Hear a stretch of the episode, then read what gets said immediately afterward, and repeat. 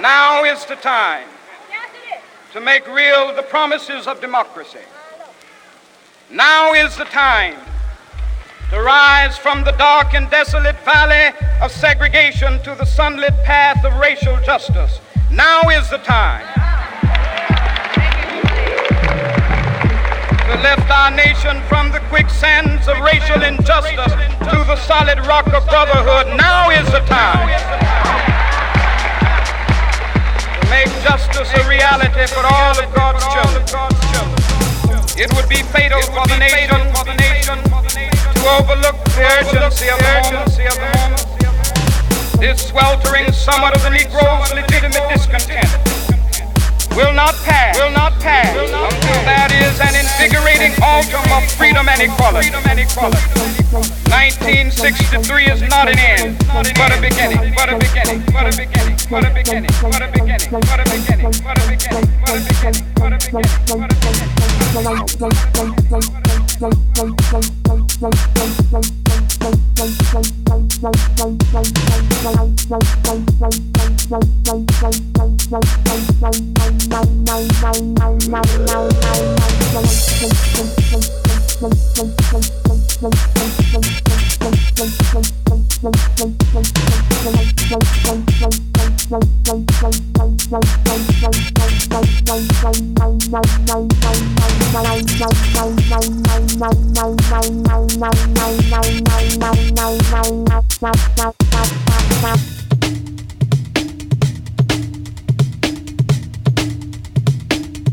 Yeah.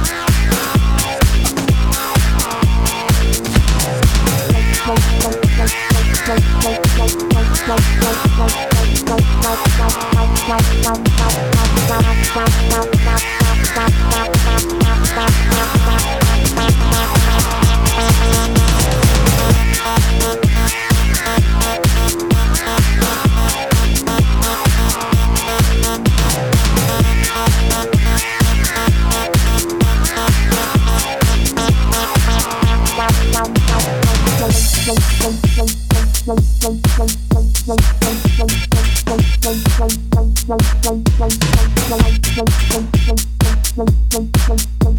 you.